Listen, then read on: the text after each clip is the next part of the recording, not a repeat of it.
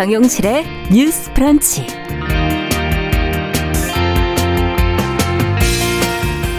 안녕하십니까 정용실입니다. 이상할 정도로 길었던 지난해 우리나라 장마 기억하고 계시죠? 그리고 지금 또 캐나다와 미국 등에서는 섭씨 40도로 훌쩍 넘는 폭염으로 많은 지금 피해자들이 나오고 있습니다. 어, 이 모든 것이 기후 위기의 징후라는데 뭐 이제는 환경 전문가가 아니더라도 일반 시민들도 이견이 없을 텐데요. 이런 기후 변화에 대한 위기감 또 앞으로 지구에서 오래 살아가야 될 젊은 층들이 이 문제에 대해서 누구보다 민감하게 느끼고 있다고 하는데요. 자, 기후 환경 문제와 관련한 청년 그리고 청소년들의 생각 우리가 돌아봐야 할 문제들에 대해서 오늘 주간 똑똑똑에서 이야기 나눠보겠습니다.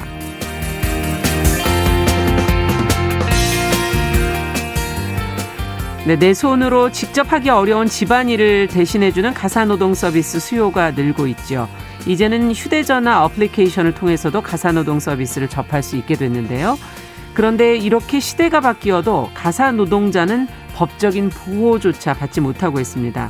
이런 문제를 개선하기 위한 가사노동자 고용 개선법이 얼마 전에 국회를 통과했습니다. 가사노동자에 대한 우리 사회 인식 또 노동 환경은 어떻게 그럼 바꿔 나가줘야 될까요? 자, 오늘 초대석에서 전국 가정관리사 협회를 이끌고 있는 김재순 회장을 만나 이야기 들어보겠습니다. 자, 7월 1일 금요일 정용실의 뉴스 브런치 문을 엽니다.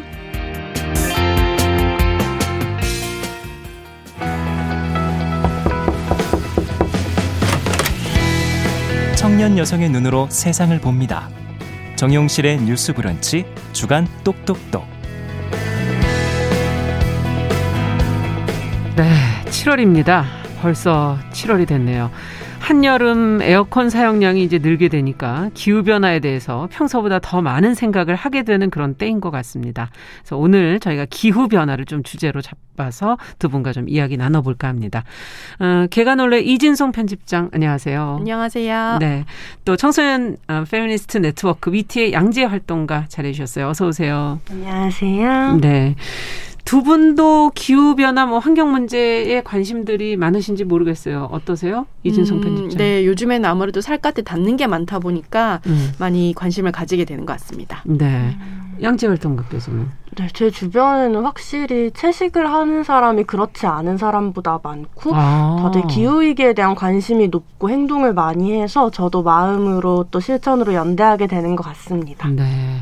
최근에 이 기후 변화를 나도 이렇게 느껴봤다. 좀 심각하게 느꼈던 그런 일이 있었다. 하는 게 있으시다면 실제적인 사례를 가지고 좀 얘기를 해볼까요? 어떤 점에서 느끼셨어요? 어, 네? 일단은 아무래도 기상 변화가 가장 큰데요. 작년 여름에 유례 없이 긴 장마와 음. 이제 국지성 폭우가 이어졌죠. 네. 이게 동남아 지역의 스콜처럼 갑자기 폭우가 쏟아지면서 지금까지 없었던 형태의 기후 음. 변화다 보니까 인명 피해도 굉장히 컸고요. 맞아요. 이제 그러면서 이런 식으로 날씨가 계속 급격하게 변하다 보니까 기상청도 예측이 안 되고 음. 우리의 생활이나 이런 것들도 이제 굉장히 많이 우왕 좌왕하게 되는 네. 그 상황들이 많은데 이럴 때 이제 지구 온난화 문제가 굉장히 심각하고 이 기후 변화가 이제 정말 음. 코앞까지 닥쳤구나라는 음. 생각을 하게 됩니다. 가까이 왔다. 네. 이걸 직접 느끼셨군요. 장마, 지난 장마에. 자, 그렇다면, 어, 양재 활동가께서. 네, 저도 지난 장마에 했었던 이 비의 이름은 장마가 아니라 기후위기입니다라는 음. 캠페인이 기억에 남는데 우리가 더 이상 비나 뭐 떼약볕이나 이런 것들을 마냥 환영할 수 없 고 음. 이것이 왜 이렇게까지 극심한가 고민해야 된다는 것 자체가 되게 많은 시사점을 남기는 것 같고요. 또 네. 한편으로 재작년에 뭐 캘리포니아에서의 거대한 산불이나 산불. 예. 아마존에서의 1년 가까이 이루어졌던 산불을 보면서도 사실 이렇게 거대한 산불 내가 어떻게 손쓸수 음. 없는 재난들과 그 재난 속에서 생업을 잃고 사실은 피해를 보는 사람들의 이야기를 보면서 되게 무력감을 느꼈던 음. 기억이 좀 남는 것 같습니다. 그러네 요. 어, 요즘에는 환경 관련 뭐 기사라든지 뭐 SNS의 글들 이런 걸 보면 젊은 세대하고 기성 세대가 이 기후 위기에 대해서 체감하고 그것을 느끼고 거기에 반응하는 게 전혀 좀 다르다 이런 느낌도 좀 들고 이유는 어디 있다고 보십니까 두 분은? 음, 어, 네. 음, 양 양지 활동가께서. 음. 네, 아무래도 세계적으로 기후위기 관련 시위들을 청소년 혹은 청년 세대들이 주도하는 경우가 많은데요. 음. 어, 청소년 기후행동의 김도연 활동가는 이에 대해서 기후변화의 가장 오랜 피해자는 청소년이고 기후정책을 결정하는 기존의 5, 60대 기성세대 정치인들은 이러한 위기의식을 대변할 수 없다고 생각한다라고 이야기를 하셨어요. 음. 저는 이런 지점도 있다고 생각하고 네. 기후변화에 대한 대응이 굉장히 급진적이고 선명한 변화를 요청하기 때문에 네. 이미 기성 정치에 익숙해진 정치인들이 바꾸겠다고 선언하지 않고 있는 상황도 있다고 음. 느낍니다. 네. 젊은 세대가 다소 급진적이고 선명하게 할 수밖에 없는 그만큼의 위기 의식을 느끼고 있다. 이진송 편집장께서는 어떻게 생각하세요? 어, 네. 청소년은 변화한 기후 속에서 가장 오래 살아야 하는 사람들이다라는 말이 음. 있어요. 이제 기후 위기가 심해지면은 건강이나 안전뿐만 아니라 이런 재난에 대비하기 위한 사회 경제적인 자원까지 대대적으로 투입이 되어야 하거든요. 그렇죠. 그래서 기후 위기가 모든 사람에게 영향을 끼치긴 하지만 청소년 세대는 이제 아무래도 더 영향이 클 음. 수밖에 없는 거예요. 자신의 미래가 당장 어떻게 될지 모르는 음. 어떤 불안 함이 있고 사실은 그런 자조도 인터넷상에는 좀 있어요. 어차피 어. 지구가 멸망할 거면 그냥 빨리 했으면 좋겠다 이런 식으로 말을 하는 사람들도 있는데 너무 사실 슬픈데요. 예, 본인이 살 만큼 살았으면 그런 얘기를 할 수도 있거든요. 그러니까 이게 젊은 하지만 사람들이 네 하는 청소년들의 입장에서는 이건 너무 무책임한 이야기인 거예요. 어. 지금 자원을 이렇게까지 써놓고 이제 와서 앞으로 미래를 살아갈 사람들을 생각하지 않고 네. 이 멸망을 그냥 앞당겨 버리자 이렇게 농담을 하는 것들은 굉장히 좀 무책임하게 어찌 본다면 기성세대를 비꼬 는 것이 아닐까 네. 생각도 들기도 하고요. 그렇게 보일 수도 있는 거예요. 그래서 당사자로서의 절박감이 이제 청소년 당사자들이 느끼는 그런 문제점이라고 생각을 합니다. 그러네요. 한정된 이 지구라는 자원을 음. 이렇게 막 써도 되는 거냐 하는 음. 그런 생각 우리가 과연 후회까지 쓸 수 있겠는가. 음. 어, 최근에 정말 몇 년 사이에 청소년 환경운동가인 그레타 툰베리 얘기가 음. 많이 언론에 이제 보도가 되고 있고 주목을 받고 있고 어, 최근에는 그 다큐멘터리도 개봉해서 저도 이제 조금 본 적이 있는데 두 분은 이 그레타 툰베리의 주장과 관련해서는 어떻게 느끼고 계시는지 공감하는 부분은 어느 부분인지 어, 좀 음. 구체적으로 듣고 싶네요. 양재 활동가께 먼저 여쭤볼까요? 저는 사실 그레타 툰베리 영화를 저도 보면서 음. 이 그레타 툰베리라는 활동가가 기후위기에 대한 전 세계적인 실천과 관심에 고무되는 모습도 있었지만 음. 자신을 그저 기특하고 대단한 청소년으로만 여기는 정치인들의 태도에 실망하고 음. 기후위기를 바꾸려는 실질적인 노력은 결국에는 시민들의 더 음. 많은 시민들의 요구와 목소리에서 이어질 수 있다고 생각하는 이 장면들이 조금 더 음. 와닿았어 요. 음. 그래서 이런 그레타 툰베리의 어떤 주장들 사실 이러한 어 이런 어른들이 빼놓 빼앗은 자원이나 음. 부나 이런 것들에 대한 책임을 결국에는 청소년들이 질 수밖에 없다는 이야기들이 저는 되게 음. 생태 의제만의 문제가 아니라고 생각을 하고 그렇죠. 그래서 그레타 툰베리라는 활동가가 시사하는 바가 생태 의제에 대한 지점도 있지만 음. 사실 청년 청소년의 목소리가 얼마나 중요한가에 대한 음. 이야기도 있었다고 느낍니다. 네. 청소년의 목소리가 얼마나 중요한가. 저희도 음. 그 그녀를 통해서 느끼게 되죠. 네.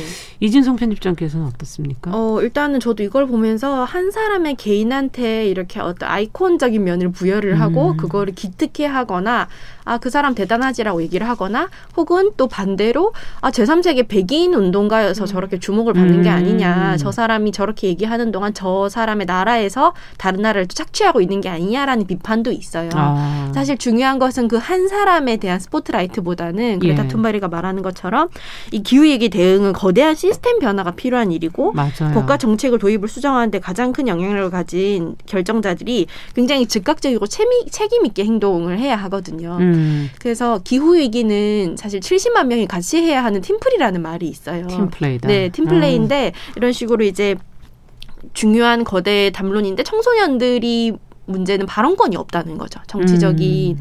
어떤 의사를 표현하거나 할 때 어디까지나 그냥 기특한 혹은 뭐 독특한 의사 표현 음. 정도로만 여겨지고 있고 정작 그 문제가 광- 가장 절박한 당사자들에게 결정권이나 발언권을 주지 음. 않는다는 것을 이제 그레타 툰베리의 경우를 보면서도 다시 한번 느낄 수 있었습니다. 네. 조금 그런 부분에서는 어, 시간이 없다 이런 생각이 들기도 음. 하고 좀 맥이 빠지기도 하고 그런 안타까운 마음이 들기도 하는데 이 기후 위기나 환경 오염의 문제를 들여다 보면서도 또 그 안에 가, 계층의 차이 어떤 차별적인 그런 격차들 같은 것도 좀 음. 느껴지기도 하거든요.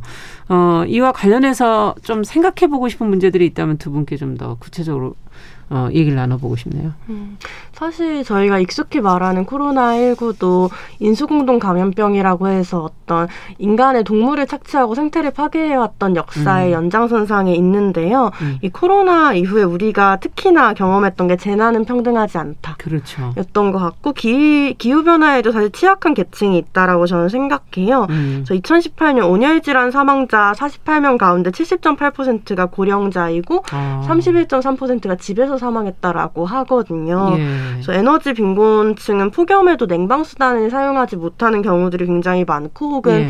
어, 가전제품이 전력 소비가 더욱 커가지고 효율적으로 이제 친환경적인 소비가 안 되는 경우가 더욱 많은 것 같아요. 예.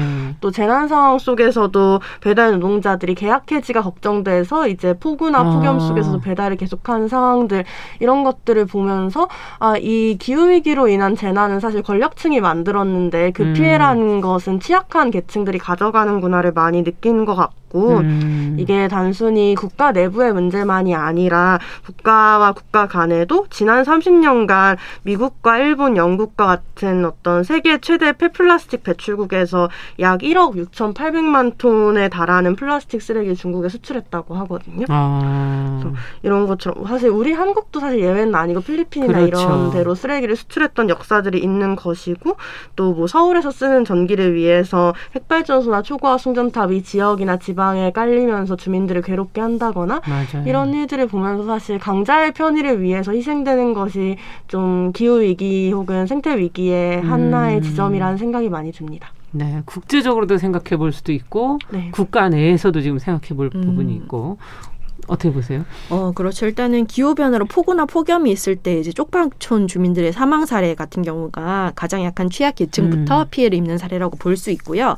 그리고 좀 대표적인 것 중에 하나가 비트코인 채굴로 인한 환경 파괴가 사실 굉장히 심각하거든요. 언급이 된 적 있죠. 네, 이제 예. 아무래도 비트코인은 암호화폐다 보니까 이제 블록체인이라는 특수한 기술을 통해서 유지가 되는데 음. 이거를 위해서는 거- 그 컴퓨터에 되게 강력한 연산 능력이 필요해요. 음. 이걸 구현을 하다 보니까 막대한 전기를 사용을 하게 되고 아.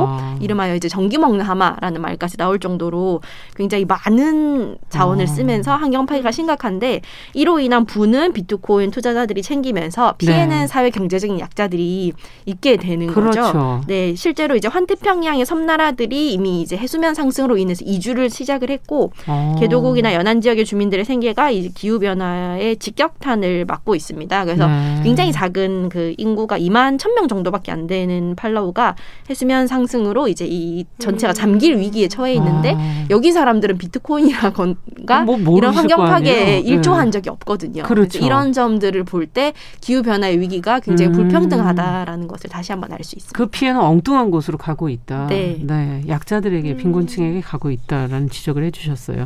그렇다면 이 얘기 안에서 우리가 성장주의 지금 말씀해주시는 블록체인 이런 얘기를 해주시니까 뭐 성장하는 그런 가치가 있는 부분이다라고 블록체인에 많은 분들이 지금 관심을 가지는 거 아니겠습니까? 이 부분도 한번 성찰해 봐야 되지 않을까 하는 생각이 들어요. 양지혜 활동가. 네, 결국에는 이런 산업사회의 문명과 성장에 기반해서 살아가고 있는 우리의 성찰이 필요하다, 우리의 연결이 필요하다라는 생각이 많이 드는데요. 네. 어, 제가 좋아하는 노래 중에 갤럭시 익스프레스의 노래에서 음. 이런 가사가 나와요. 나의 지구가 죽어간대, 나도 월세 때문에 죽겠는데. 이런 식의 가사가 나오거든요. 그러니까 이게 되게 너무 와닿네요. 네, 와닿고 또 슬픈 거예요. 사실 네. 기후위기가 심각한 줄 모두가 알고 있지만 음. 당장 난 월세 때문에 죽겠고 당장 나는 공장식 축산으로 나온 편의점 도시락을 먹어야 그나마 맞아. 생계가 유지되는 사람들이 있고 그게 바로 좀 제 주변의 도시 청년들의 현실인 것 같습니다. 아. 그래서 사실 도시에 사는 우리도 마냥 풍요롭기만 했냐, 우리가 그 풍요의 가해자이기만 했냐라고 하면 이런 도시에서 만든 성장과 풍요 때문에 더 빈곤해지고 더 많이 빚지고 더 불안해지기도 하잖아요. 뭐 이를테면 음. 가습기 살균제나 이런 거에서도 되게 그렇죠. 현대 문명이 우리에게 준 불안이라는 게 있고 어. 취약한 위치에 있으면 아까 말한 것처럼 윤리적 소비를 고려하기 어렵게 만들고 그래서 음. 이런 착취에 기반한 풍요가 사실 그걸 누리는 사람들도 더 위험하게 만든다라는 것을 우리가 좀 기억하고 우리의 그렇죠. 이 빈곤과 파괴가 사실 이 생태 위기가 연결돼 있다는 감각을 가질 수 있었으면 좋겠습니다. 네. 그 풍요롭게 지금 지내더라도 착취 속에 그걸 기반으로 한 것이라면 결국은 그들도 맞아요. 불안해질 수밖에 없다는 지금 이 지적을 해주셨어요. 아, 기후변화의 문제를 얘기하면서 사실은 청소년들 세대, 청년들 세대들은 이 전에 그쭉 음. 그전 세대들이 어, 해온 그거 잘못으로 인해서 그 피해를 입게 된 거니까 뭐 본인들이 원하든 원하지 않든 어, 이와 관련해서 사회 구조적인 음. 부분의 문제도 조금 더 고민해 봐야 되지 않을까 하는 생각이 듭니다. 두 음. 분께 여쭤보고 싶네요. 네. 어, 네, 일단은 지금처럼 생산과 소비의 그물망이 굉장히 촘촘하게 쌓여 있는 이런 신자유주의의 산업 사회에서 우리는 끊임없이 뭔가를 착취하면서 소비를 할 수밖에 없어요. 그러면서 환경을 파괴하게 되는데 이제 누구도 이거에서는 결백할 수는 없는 거예요. 사실은 자연을 일단은 모두가 파괴하고 있죠. 네, 그렇죠. 지금도 이제 전기를 쓰고 저희도 마스크를 쓰고 일회용 마스크를 쓰고 있고 예, 또 쓰레기를 배출을 하고 오죽하면 이제 인간이 죽는 게 친환경이라는 농담이 있을 정도로 인간은 네. 살아 있는 것만으로 굉장히 많은 예, 환경 파괴를 좀 네. 하게 되는 측면이 있죠. 그 특히 예를 들면 코로나 시대가 되면서 아, 굉장히 위생이나 방역이 중요해졌는데 그럴수록 일회용품 소비가 맞아요. 급증을 하는 것처럼 그래서 이제 개인의 노력으로는 안 되는 것들도 있죠. 음. 그래서 이제 이런 점에서 구조적인 문제가 필요하다고 생각을 하는데 음, 예를 들면 요즘에 제로 웨이스트 운동이라 그래서 네. 소비자들이 쓰레기를 줄이기 위해서 예. 이제 플라스틱 소비를 좀 줄이고 음. 좀더 적게 일회용품이나 이런 것들을 사용을 하면서 음. 가급적 쓰레기 배출을 줄이려는 노력을 하고 있어요. 음. 근데 저도 1인 가구로서 노력을 해도 이 정도의 쓰레기와 플라스틱이 나오는 거는 개인의 영역 바깥이라는 생각을 가끔 하거든요. 음. 그러니까 이거는 개인을 규제하는 방법보다는 음. 과대 포장, 기업의 과대 포장이라거나 네. 이런 식의 대량 생산 쪽에 맞추는 그 기업의 책임을 주면서 네. 이 문제를 해결을 해야 되는데 네. 계속해서 개인의 윤리나 실천에 강조를 하는 거는 좀 미봉책에 불과한 게 아닌가라는 그러니까요. 생각을 요즘에 환경 문제에 관심을 가지면서 네. 많이 하고 있습니다. 네. 생활의 편리함을 쫓다 보니까 계속 그 쓰레기가 더 생산이 되어지는 것 같기도 하고 음. 생활을 거꾸로 불편하게 가야 되나 뭐 여러 가지 생각이 들기도 해요. 예. 어떻게 보십니까? 음, 네, 그렇죠. 사실 저도 비슷하게 개인의 실천도 중요하고 개인이 조금 더 불편해지기로 결심하는 것도 중요하지만 동시에 산업구조 전반이 바뀌어야 음. 되고 개인이 불편해지려면 개인도 삶에 좀 여유가 있어야 또 불편해질 수 있잖아요. 음. 이런 점을 생각하게 돼요. 그래서 말씀하신 것처럼 개인이 배달 음식 덜 먹는 거 너무 중요한데 음. 그냥 서울시에서 배달 용기 친환경 용기로 규격한다거나 이런 시도도 할수 음. 있는 거잖아요, 사실. 네. 이런 면에서 제도적인 게 너무 중요하다 생각하고 또 호주 비영리 단체 마인더루에 따르면 전 세계 플라스틱 쓰레기의 50%가 20개 기업에서 생산된대요. 아. 네, 그리고 한국의 롯데케미칼도 2.1%로 12위라고 하거든요. 아. 어, 저 사실 기업을 규제하고 이 환경을 파괴해서 돈을 버는 사람들을 조금 적극적으로 규제할 필요가 있다고 생각하고 예. 이건 단순히 플라스틱이 아니라 전기도 전 좀 비슷하다 생각하는데 비슷하죠. 네. 산업용 전기가 가 정용 전기보다 싸고 또 심야 전기가 싸다 보니까 이런 전력 수급 체제 자체가 심야에 공장에 돌리는 게 효율적인 것처럼 만들고 있거든요. 아 노동자들이 그 시간까지 네, 그, 일하게 그 시간까지 일하게 만들고 아. 가루하게 만들고 제도적인 네. 것들이 그래서 이런 기업의 운영을 조장하는 건 사실 정부의 전력 수급 체제고 음. 그래서 기업과 정부가 적극적으로 책임을 져야지만 이 구조도 바뀔 수 있다라는 점. 음. 그래서 이런 부분들을 좀 같이 만들어 갈 수 있는 사회적인 운동이 필요하다고 생각합니다. 네. 자, 어쨌든 청소년과 청년들의 고민과 문제를 얘기하면서 어, 그 안에서 대안을 찾아보고자 하는 그런 노력을 하는 사람들도 많은데 어, 문제를 만든 쪽에서 어찌 본다면 기성세대에서 조금 더 노력이 필요한 게 아닌가 하는 그런 생각도 들고요.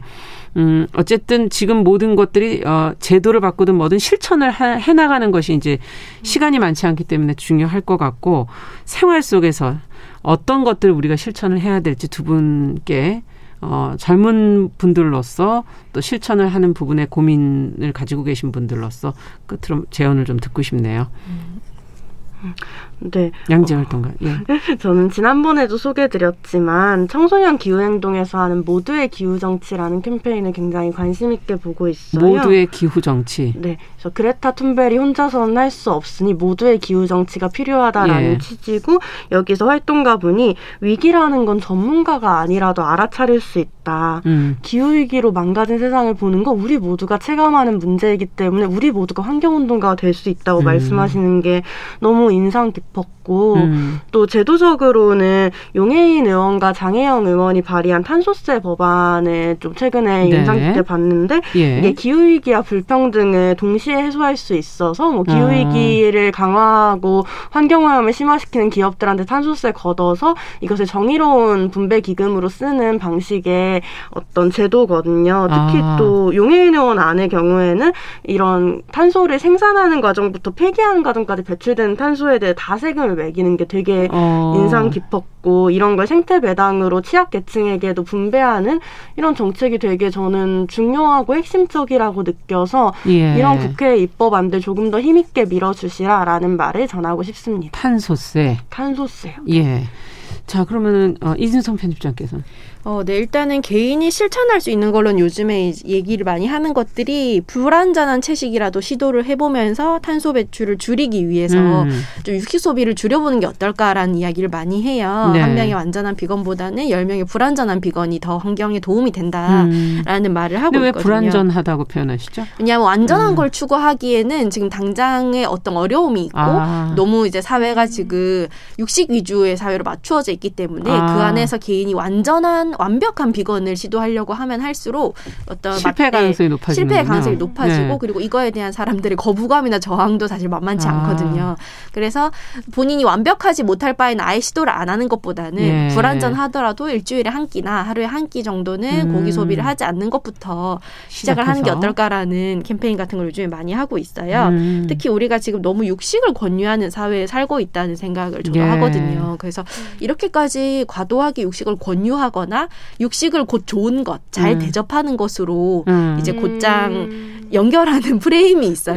그런 거 있잖아요. 왜, 왜 밥상에 이렇게 풀떼기밖에 없어? 이렇게 얘기를 할 때 사실 풀떼기가 가장 많은 정성이 맞아요. 들어가는 반찬인데 네. 너무 힘든데. 그렇죠. 네. 육식이 굉장히 좋은 것, 잘 음. 대접하는 것, 나를 보상하는 것이라는 그런 인식의 네, 문제군요. 인식이 저희한테 있거든요. 예. 그래서 환경을 위해서라도 오늘 날씨가 왜 이래라는 생각이 든다면 음. 조금씩이라도 이제 고기 소비를 줄여보는 게 좋지 않나 생각을 하고 또 제가 요즘에 좀 생각을 많이 하는 건 이제 패스트 패션이라고 좀? 저품질의 옷을 많이 음. 만들어서 대량 생산해서 한 계절 입고 버리는 아. 네 이런 것들이 또 환경 파괴의 굉장히 주 요인이라고 합니다. 어. 네, 의료업계의 환경 파괴가 굉장히 심하다고 하는데 이것도 저희가- 엄청나겠네요. 양이. 네 그러다 예. 보니까 또 이게 이걸 세탁하고 버리고 이러는 뭐 물이나 이런 어. 비용도 기- 굉장히 많이 들고 이거를 몇 번 입고 버리고 또 새 옷을 만들고 이러는 어. 과정에서도 되게 많은 환경 파괴가 일어난다라는 예. 거를 이제 저도 최근에 알게 됐어요. 그래서 유행이 너무 빨리 바뀌고 맞아요. 예, 계속해서 소비를 촉진하게 하는 이런 트렌드 같은 거를 좀 음. 브레이크를 걸고 어떤 규제가 좀 필요하지 그거 않나. 어떻게 해야 될까요, 그러면? 예, 그러니까 옷을 좀 덜 사면서 예. 쓰레기를 좀 줄일 수 있고 좀 서로 좀- 돌려 입고. 네, 좋은 옷을 좀 음. 그 튼튼한 옷을 만들어서 좀 음. 오래 입을 수 있게 하는 차라리. 예, 그런 방향으로 가야 되지 않을까 이렇게 생각을 음. 합니다. 네. 실천할 수 있는 것들이 얘기를 들어보니까 또 소소하게 많다는 생각도 드네요. 오늘 두 분과 함께 주간 똑똑똑에서 기후 변화에 대한 젊은 세대들의 위기감 그리고 또 그것을 어떻게 실천해 가야 될지에 대해서 같이 한번 고민을 이야기해 봤습니다. 청소년 페미니스트 네트워크 위티의 양재 활동가 개관올레 이진성 편집장과 함께했습니다. 말씀 잘 들었습니다. 감사합니다.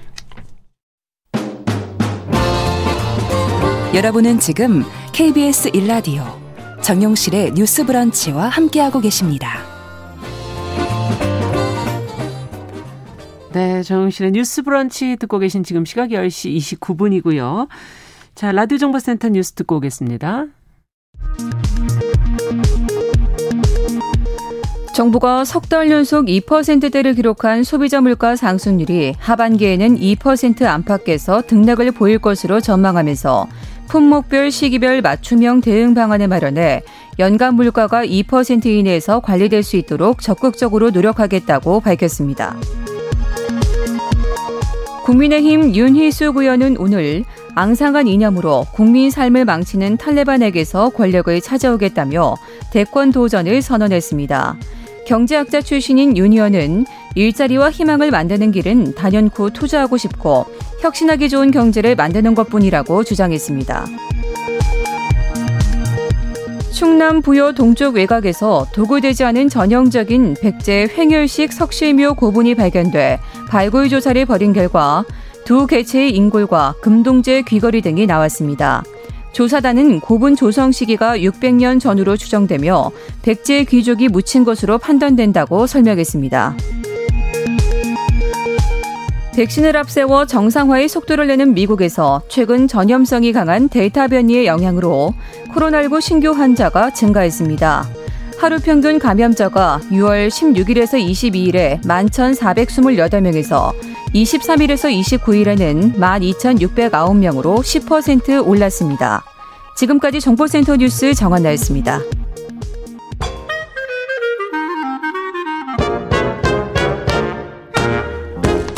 모두가 행복한 미래 정용실의 뉴스 브런치 네, 정실의 뉴스 브런치 듣고 계신 지금 시각 10시 31분입니다. 오늘도 어김없이 많은 분들이 유튜브로 또 들어와 주셨네요. 430분 정도 들어오셨고 어, 미무스와님, 써니스카이님, 예, 아트센터님 예, 이렇게 들어오셨네요. 감사드립니다. 자, 금요일에는 여러분들 기다리시는 초대석 시간입니다. 다양한 분야에서 활동하는 어, 분들 모셔서 저희가 이야기 듣고 있습니다. 오늘은 가사 노동자에 대한 우리 사회 인식과 처우 개선 문제에 대한 당사자의 목소리를 좀 들어보는 시간 준비를 했고요. 오늘 모신 분은 김재순 전국 가정관리사 협회장님을 모셨습니다. 어서 오십시오. 네, 안녕하세요. 네, 반갑습니다. 반갑습니다. 어, 뭐 할 얘기가 너무 많으시겠지만 차분차분 좀 풀어가 보도록 하죠. 김재순 회장님께서는 가정관리사로 지금 활동하신 지는 얼마나 되셨어요? 아, 한 15년 정도. 네. 15년 정도. 네. 네. 가정관리사 협회가 있다는 거 처음 들었다 이렇게 말씀하시는 분들 주변에 좀 있지 않으세요? 네, 많이 계셔요. 어, 음. 언제 생겼는지 역사부터 해서 어... 떤 계기로 모이게 되셨는지 좀 듣고 싶은데요. 아, 생긴 지는 2004년 11월 26일 날 예. 한국 여성 노동자의 네, 부설 기관으로 예, 가정관리사협회가 창립이 되었습니다. 네. 어, 창립하게 된 것은 IMF 경제위기 음. 실업 때 아. 아, 아무래도 일자리들이 많이 어, 실업자들이 많이 늘어나서 그렇죠. 일자들을 많이 잃었습니다. 그래서 주부들이 일을 찾고 있었지만 주부들이 할, 딱히 할 만한 일들이 없었는데 그래도 예. 주부들이 그래도 제일 잘하는 것은 집안에서는 가사 일과 음. 아이를 돌보는 일, 어른을 돌보는 일 맞아요. 그런 일들이 어 그래도 주부들이 제일 잘하는 일이어서 음. 그럼 이것을 한번 직업으로 한번 어 연결해 보면 음. 어떨까 해서 네 그때 실업극복 연대가 네. 아, 그분들을 모집하고 연대하고 해서 예, 시작을 했습니다. 그래서 음. 중장년 여성들을 모여서 네, 네. 어 이제 가사 서비스, 베이비시터, 음. 사령 도우미 그런 아. 교육들을 한 뭐 40시간 정도 어 교육들을 진행을 아, 해서 어 네, 예. 네 그래서 이제 일손을 연결해서 네, 시작을 어, 하게, 하게 되었습니다. 거군요. 지금 현재는 그럼 몇 분 정도 가입돼 있으세요? 어, 지금 저희가 한 천여 명까지 12개 지부 천여 명까지가 저희가 확대가 음. 되었었는데요. 코로나 시국이기도 하고 요즘에 플랫폼 음, 앱 서비스가 많죠. 네, 활성화되면서 어 많이 이 비영리 단체에 속한 음, 예. 많이 줄어들었습니다 회원들이 그래서 아, 지금 회원이 지금 줄었어요. 네. 어, 예. 일하고자 하신 분들이 좀 쉽게 접근할 수 있는 플랫폼 쪽으로 많이 음. 흡수가 플랫폼 되면서. 쪽은 그러면은 음. 거기는 개인으로 활동하시는 거군요. 거기는 그냥 어, 앱 어플리케이션이죠. 예. 예. 핸드폰 앱 가입하고 아. 어, 가입만 하게 되면 일을 하실 수 있는 그런 구조고 아. 저희 같은 경우는 이제 협회로 가입을 예, 하셔야 가입을 되는 하시고 거고. 상담을 진행을 하고 교육도 아까 말씀하신 40시간의 어, 교육도 어, 네, 20에서 40시간의 교육도 네. 진행을 아, 받아야 되고 그런 아. 것들 조금 차이가 있긴 네, 하군요. 네, 네, 그렇게 진행. 그러면 어. 지금 협회 음. 가입은 어떻게 받으세요? 음, 어, 지금은 저희가 이제 이렇게 신입 교육을 어, 음. 진행을 해서 어, 그렇게 해서 진행을 하고 음. 있습니다. 지금 음. 그래서 전 가정가사패가 많이 축소가 됐어요. 음. 지금 여덟 개 지부 한 200여 명 음. 밖에 활동을 어, 회원들이 활동을 하고 있습니다. 그렇군요. 특히 이번에 코로나 바이러스 때문에도 많이 회원들이 좀 줄기도 했습니다. 네. 어찌 보면 또 일자리도 음. 좀 줄었을 수도 네. 있고. 네네네. 네. 아.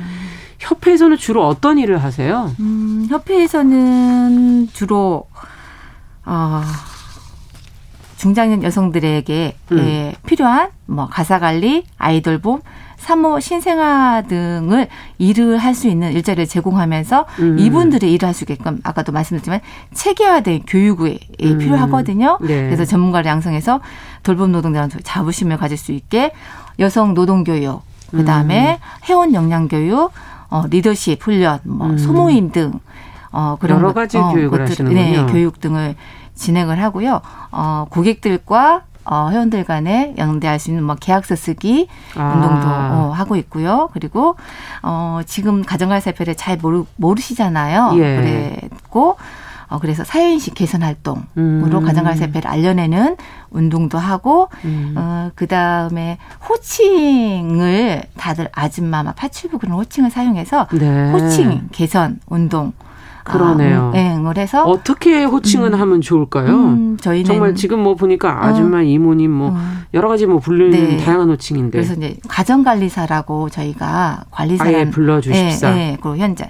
그래서 네. 이제 가정관리사라는 호칭을 가지고 현장에 가서 음. 좀 당당하게 근무할 수 음. 있도록 그렇게 협회에서 뒷받침을 하고 있습니다. 네, 그러니까 세부적인 계약서 쓰는 거에서부터 음. 일자리 제공, 뭐 네. 인식 개선, 음. 네. 호칭 문제까지도 이제 신경을 쓰고 계시는 거군요. 네. 네.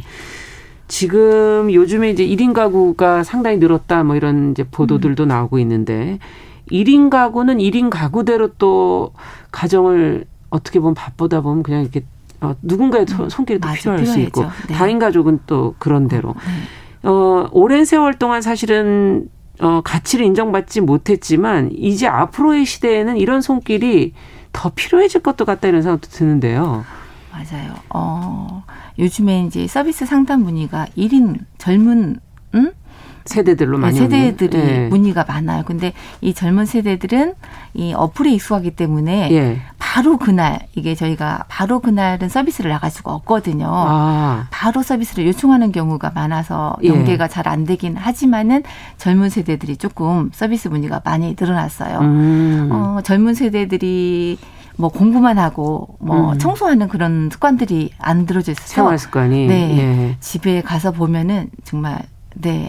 정리가 네. 전혀 안 돼 있어서 어. 평수는 작지만은 일을 하는 노동 강도는 똑같은 뭐 큰 평수랑 아, 그렇죠. 네, 비교하다고 보면 될 것 같아요. 아, 아 규모가 어, 작아도 어, 예, 일하는 네, 대부분의 건... 청년들은 원룸이나 이렇게 방통가 음, 그렇죠. 그렇게 살고 계시는 청년분들이 네. 좀 있으시잖아요. 그렇죠. 그래서 뭐 시간을 좀 적게 한다든가 아. 그렇게 요청을 하고 서비스 비용이 청년들이 한번 내기에는 뭐 5만 원, 6만 원이 수도 있죠. 부담스러우시어서 시간을 줄여서 해달라고 하는 그런 경우들이 있어요. 네. 그런데 저희가 가서 보면은 말 그대로 집안이 막 폭탄 맞았다는 표현들이 어. 저희가 좀 사용을 하긴 해요. 예. 어, 그렇기 때문에 어, 시간이 기본 음. 3시간, 4시간 정도는 다 그렇군요. 소요. 2시간만 해달라 그렇게 하는데 어, 음, 3시간, 4시간 다 소요가 네. 되고 있습니다. 그러니까 어느 세대를 음. 막다 필요하다는 음. 얘기인데 어. 이게 예전부터 그냥 집에서 하던 일이라 가치를 네. 인정받지 못해 왔잖아요. 네. 어, 이유가 어디 있다고 보십니까? 어, 여성이 하면 누구나가 할 수 있는 일이라는, 음. 네, 집안일이라는, 어, 그런 것 때문에 더, 예, 가치를 인정받지 못하고, 남성 위주의 사회에서 음. 우리 엄마들이 그냥, 어, 60년대 보면은, 네. 어, 자녀들을 먹기 힘들었을 때는 자녀들을 그렇죠. 갖다 예, 보내기도 하고 음. 그렇게 예, 엄마 세대부터 해서 어 그냥 집안일이라고 표현하는 것 같아요. 그래서 음. 그게 네 아직까지 가치가 음, 그냥 집에서 네, 하는 일인 하는 것으로. 일이라고.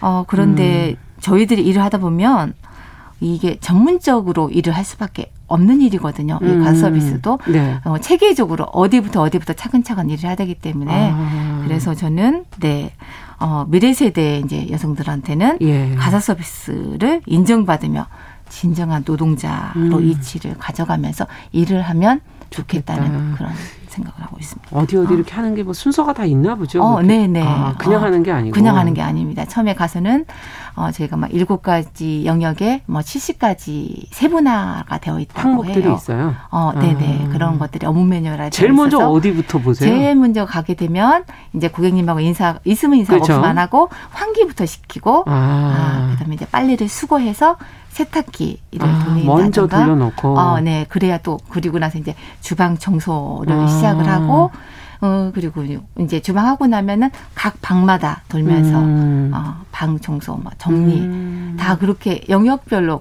그래서 처음에 오시는 분들은 아니 가정관리사 집안에서 하는 일인데 음. 무슨 교육이 필요해 그렇게 말씀하시는데 음. 교육을 받고 나면은 그렇겠네요. 아, 아 필요하구나 그렇게 예. 네, 지금 말씀을 하세요. 들어보니까 일의 순서가 있는 거구나 어, 하는 생각이 순서가. 드네요. 어, 네네. 예. 음. 그냥 각자 자기 집에서 자기 정도만 하다 보면 어. 남들이 어떻게 하고 있는지 사실 잘 모를 때가 어, 있잖아요. 네네. 네네. 예, 지금 얘기를 들어보니까 이것도 교육이 필요하구나 하는 생각이 네. 들고 가사 노동의 가치 지금 이제 앞으로 이런 어. 돌봄 서비스 이런 게 어떤 부분에서 이제 중요하, 중요하다 가치가 있다 이렇게 생각하십니까 해보시면서 어, 가치가 어, 보면은 이제 대부분의 집은 음. 좀 쉼을 하고 싶어 하는 공간이잖아요. 그렇죠. 직장인들이 일을 하고 와서 집에 와서 씻고 맞아요. 쉬면서 에너지를 좀 보충도 하고 예. 네 그렇게 하면서 내일을 준비를 하는데 네. 그것을 노동의 가치로 금액으로 책정하기는 굉장히 조금 음? 힘들다고 음. 네 같이 좀 어렵다고 생각하고요. 네. 어, 그리고 아직까지 법이 이게 가사법이 좀 빨리 좀 음, 네. 되었어야 되는데 그렇지 않았기 때문에 음. 노동의 가치를 더 인정받지 못했지 않았나. 음, 법제화된 게 어. 얼마 안 됐기 때문에. 네네네. 그저 뭐 여성들이 하는 일일 뿐이라고 어, 음. 어, 생각해서 어, 그러지 않았을까 하는 생각이 들어요. 네. 그래서 어, 앞으로는 이 노동의 가치를 존중해주는 음. 어, 가사 노동자들이 일할 수 있는 존중해주는 좀 사회 분위기가 형성되면 네. 그 노동의 가치가 조금 더 올라가지 않을까? 약간 음. 어, 존중하고 배려가 좀 필요하다고 필요하다. 어, 네 생각합니다. 네. 어. 그렇다면 힘들게 했던 그 음. 경험들이 음. 어떤 게 있으셨는지 좀 들어보면 그 어려움을 좀 더 이해할 수 있을 것 같고 인식을 좀 개선해 볼 수 있지 않을까 하는 생각이 드는데요. 어, 여전히 지금도 음. 어, 이제 젊으신 고객님 음. 같은 경우는 어, 이제, 어, 서비스를 요청을 할 때 체계적으로 하긴 하세요. 네. 그렇지만 처음 이제 음. 본인이 어, 어르신들이나 몸이 아파봐 아파서 갑자기 이제 서비스를 음. 하셔야 되잖아요. 수술을 하고 왔다든가 왔을 때, 아, 그렇죠. 어 그랬을 때는 그냥 무조건 그냥 이렇게 아. 어 일을 어 저희들이 알아서 체계적으로 하는데 시키는 일만 해달라는 막 이렇게 아. 어 요구하시는 고객님들도 계셔서 아, 어 저희 관리사님들이 좀 힘들어하는 경우 경우가 굉장히 많습니다. 예, 서로 어. 떤 일을 어떻게 해야 될지 음. 얘기가 음. 과한 요구를 하는 쪽도 어. 문제지만 네네. 하라는 것만 하라는 어. 것도 네. 또 문제다. 네. 또더 가장 힘들었던 본인 경험이 혹시 있으세요? 아, 저 같은 경우는 음. 이제 입주나 대청소 같은 경우를 음. 조금 음, 회원들하고 같이 많이 하고 있습니다. 저는 네. 이제 상담을 받기 때문에 어, 사무실 상담도 받고 있기 때문에 예. 어, 서비스의 만족도가 높지 않으면 고객님들이 항의 다시 예, 항의 전화가 와가지고 다시 가서 네 아. AS를 해줘야 하는 그런 상황들이 네. 어, 조금 많이 생겨요. 그래서 어제도 사실은 입주 청소를 예. 오전에 한 네 다섯 시간 정도면 끝날 수가 있었는데 예.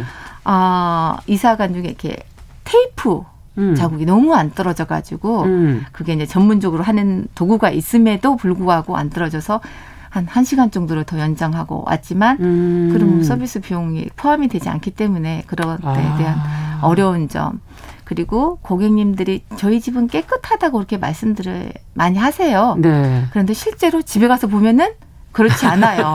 네. 네. 어. 그거는 무슨 어. 말인지 알 것 같네요. 어, 네네. 그렇지 않아서 하다 보면 처음에 저희들이 약속한 일이 별로 없는 네. 것처럼 네. 됐지만 네. 4시간에 대한 그런 아. 부분을 지키지 못하고 더 초과를 해요. 그렇지만 어. 추가 요금을 받을 수 없는 그런 것들이 이게 지금 초과 요금은 따로 계산이 안 되는 겁니까? 시간이 넘어가면? 어, 처음에 이제 상담을 했을 때 하지만은 기본 고객님들은 이렇게 말씀을 하세요. 4시간에 대한 부분만 일을 해 주세요. 그렇게 요청을 하세요. 음. 어, 그렇지만은 저희 관리사님들이 1년, 1, 2년을 한 게 아니시잖아요. 한두 가정을 한 게 아니기 그쵸, 때문에 그쵸. 일을 하다가 놓고 올 수가 없어요. 놓고, 그러다 보면 처음에 네. 갔을 때는 조금, 음, 시간이 초과가 돼도 아. 그냥 알아서 그런 것들은 감내를 하지만은 어, 계속 그렇게 하실 수는 없잖아요. 그렇게 하, 예, 할 수는 네. 없으니까 저희 입장에서는 조금 안타까운 부분이 되게 많습니다. 그렇군요. 네. 아, 이게 또 서로 생각하는 기준이 다를 수도 어, 있고. 네네, 네. 네. 자, 근데 이제 앞서도 말씀해 주신 가사 어. 근로자법 지난 네. 5월 이제 국회를 통과해서 네. 내년 6월에 이제 시행을 하게 되는데 어, 가정관리사들이 노동자로서 앞서 뭐 법적인 보호도 받지 못하고 있다는 거, 여러 가지 네. 과한 요구들을 받기도 한다는 점 얘기해 주셨는데, 고용 형태도 불안정하고 뭐 사대 보험은 당연히 대부분 적용받지 못하고 있죠. 네네. 네. 어, 이런 어떤 고용의 불안정성에 대해서 사람들이 느끼는, 동료들이 느끼는 문제점, 어려움, 이런 것도 조금 더 구체적으로 듣고 싶네요.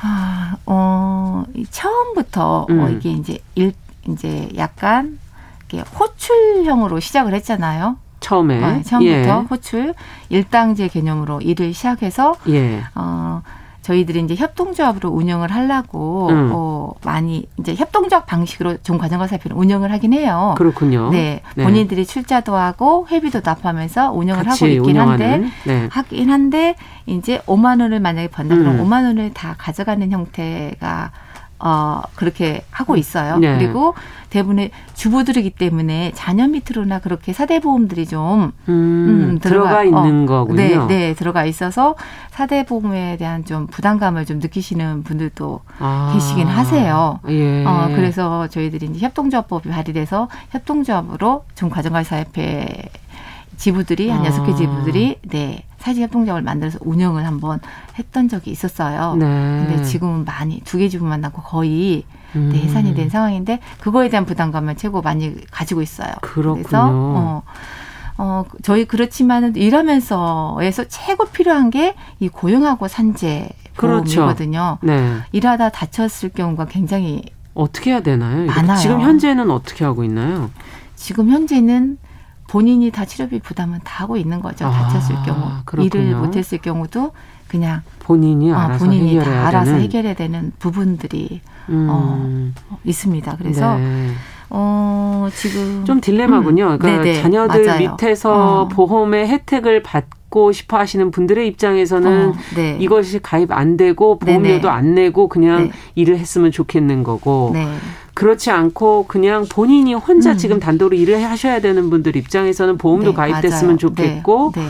그 안에서 제대로 된 어, 음. 고용의 안정성이라든지 산재라든지 이런 것부터 로 보호받을 수 있었으면 좋겠는 거고 네네. 두 그룹으로 나눠져. 있어 이해관계가 상충이 되고 있네요. 네, 굉장히 상충이 되고 있어 그래서 예. 저희가 이제 협동조합 을 한번 만들어서 운영하면서 음. 그런 거에 대한 교육들을 조금 했지만은 어렵더라고요. 음. 그래서 이번에 이제 이 법안이 통과가 돼서 네. 반기는 분들도 되게 계시기도 하고 예. 어 그거 내가 이제 고기를 가입을 해서 해야 된다는 그런 분들도 부담을 느끼시는 네, 분들도 부담을 있고. 느끼시는 예, 관리사님도 계시기도 해요. 그렇지만은 네.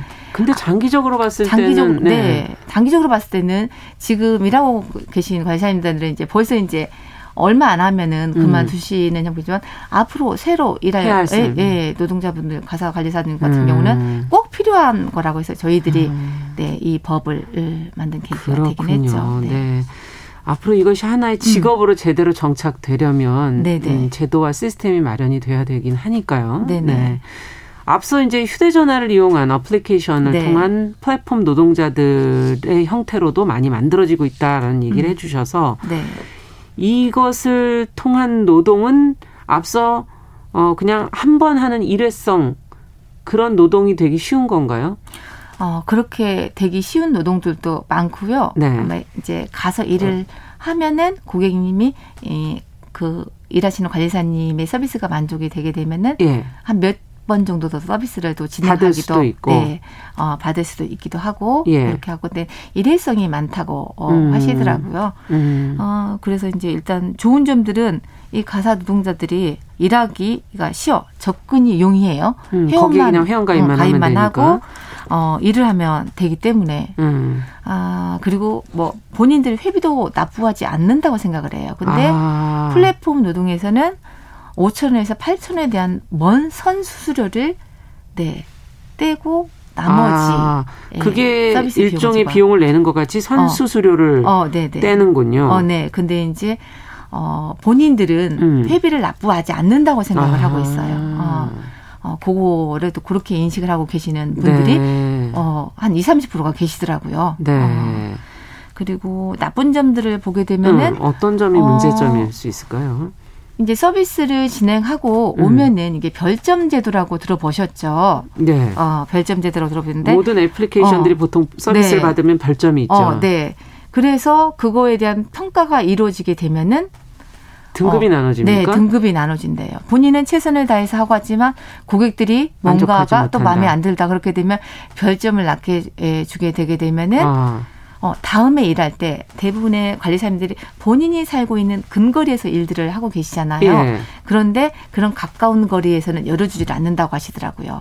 어. 아, 그리고 약간 멀리 본인이 살고 있는 등급이 것보다, 낮아지면 어, 네, 좀 멀리 음. 조금 더 힘든 그런 일들로 조금 더 어, 채워 어, 나가 기도 아, 어, 한다고 네 그렇게 말씀해 주시고요. 이분들끼리는 음. 연대가 없습니까?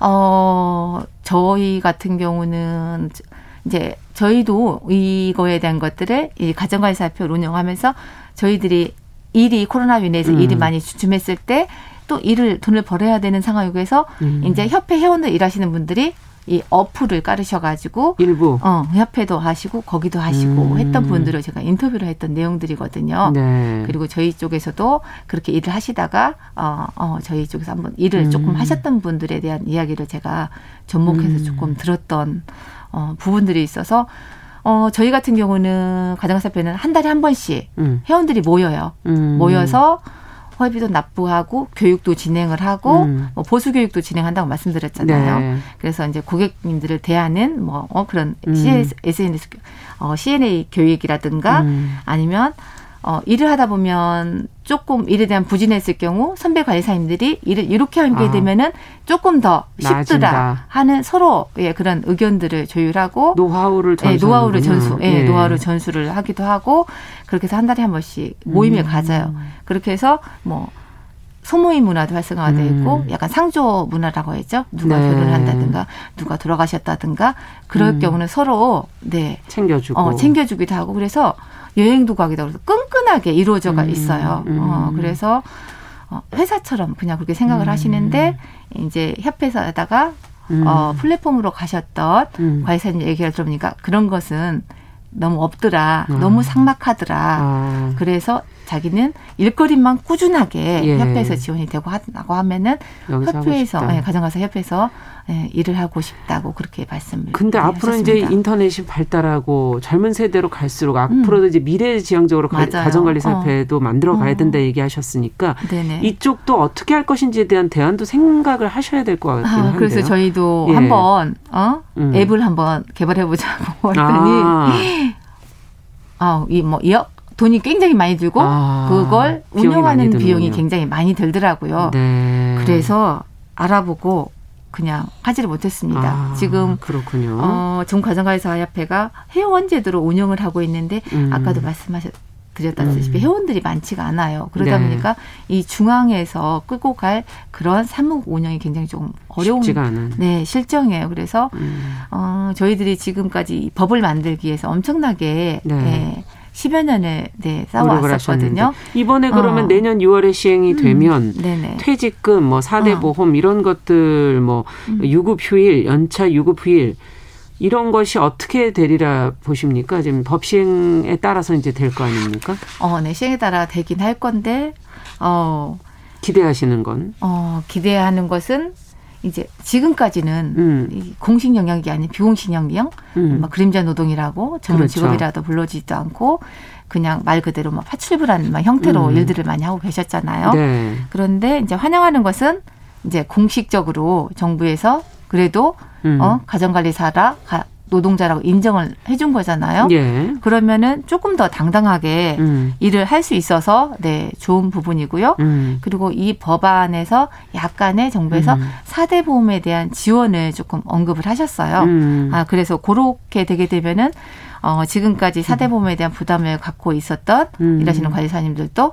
조금 더 편안해질 어, 좀 편안하게 조금 더 어, 일을 하시지 않을까 네. 어, 하고 어, 협동조합을 운영했던 경험들로 해서 음. 또 운영을 한번 해보면 좋을 것 같기도 하고요. 음. 먼저 어, 회원들이 교육이 우선돼야 된다고 저는 생각해요. 그렇군요. 어, 네. 어, 먼저 협동조합의 음. 저기 사대보험이라든가 대부분의 일반 회사 같은 경우는 음. 그 요금 자체에 다 들어있는 거잖아요. 그렇죠. 연차, 사대보험 예. 들어있는데 저는 일당 개념으로 가져갔기 때문에 그것을 음. 좀 이해하지 못한 분들이 있어 아, 그런 거에 대한 그 부분에 다 포함된 교육이 굉장히 좀 끝으로 네, 어떤 필요하고. 점을 좀 보완하면 좋겠습니까? 지금 이제 고용노동부에서 내놓은 이런 어, 가사노동자 고용 개선법 어, 국회에서 그 이제 제정이 됐는데 어, 무조건 그냥 제공기관에 가입하라고만 되어 있어요. 음. 그래서 어, 약간 조금 저희들이 쉽게 접근할 수 있는 공익적 제공기관이랄지 음. 어 약간 그런 것들을 조금 더 활성화해서 주면 음. 좋을 것 같다는 생각이 들어옵니다. 네. 시간이 뭐 어느 덧 다 지났네요. 어, 예. 금일초에서 네. 하실 말씀이 어. 너무 많으셨는데 어, 네. 오늘 말씀 잘 들었습니다. 직접 현장의 얘기를 음. 들으니까 더욱 도움이 됐던 것 같습니다. 김재순 전국 가정관리사 협회장과 함께 음. 가사 노동자에 대한 인식 처우 개선 어떻게 해야 할지 법과 함께 저희가 이야기 나눠봤습니다. 말씀 잘 들었습니다. 감사합니다. 네, 고맙습니다. 정영실의 뉴스 브런치 7월 2일 금요일 순서 여기서 인사드리고요. 주말 잘 보내시고 저는 월요일에 다시 뵙겠습니다. 안녕히 계십시오.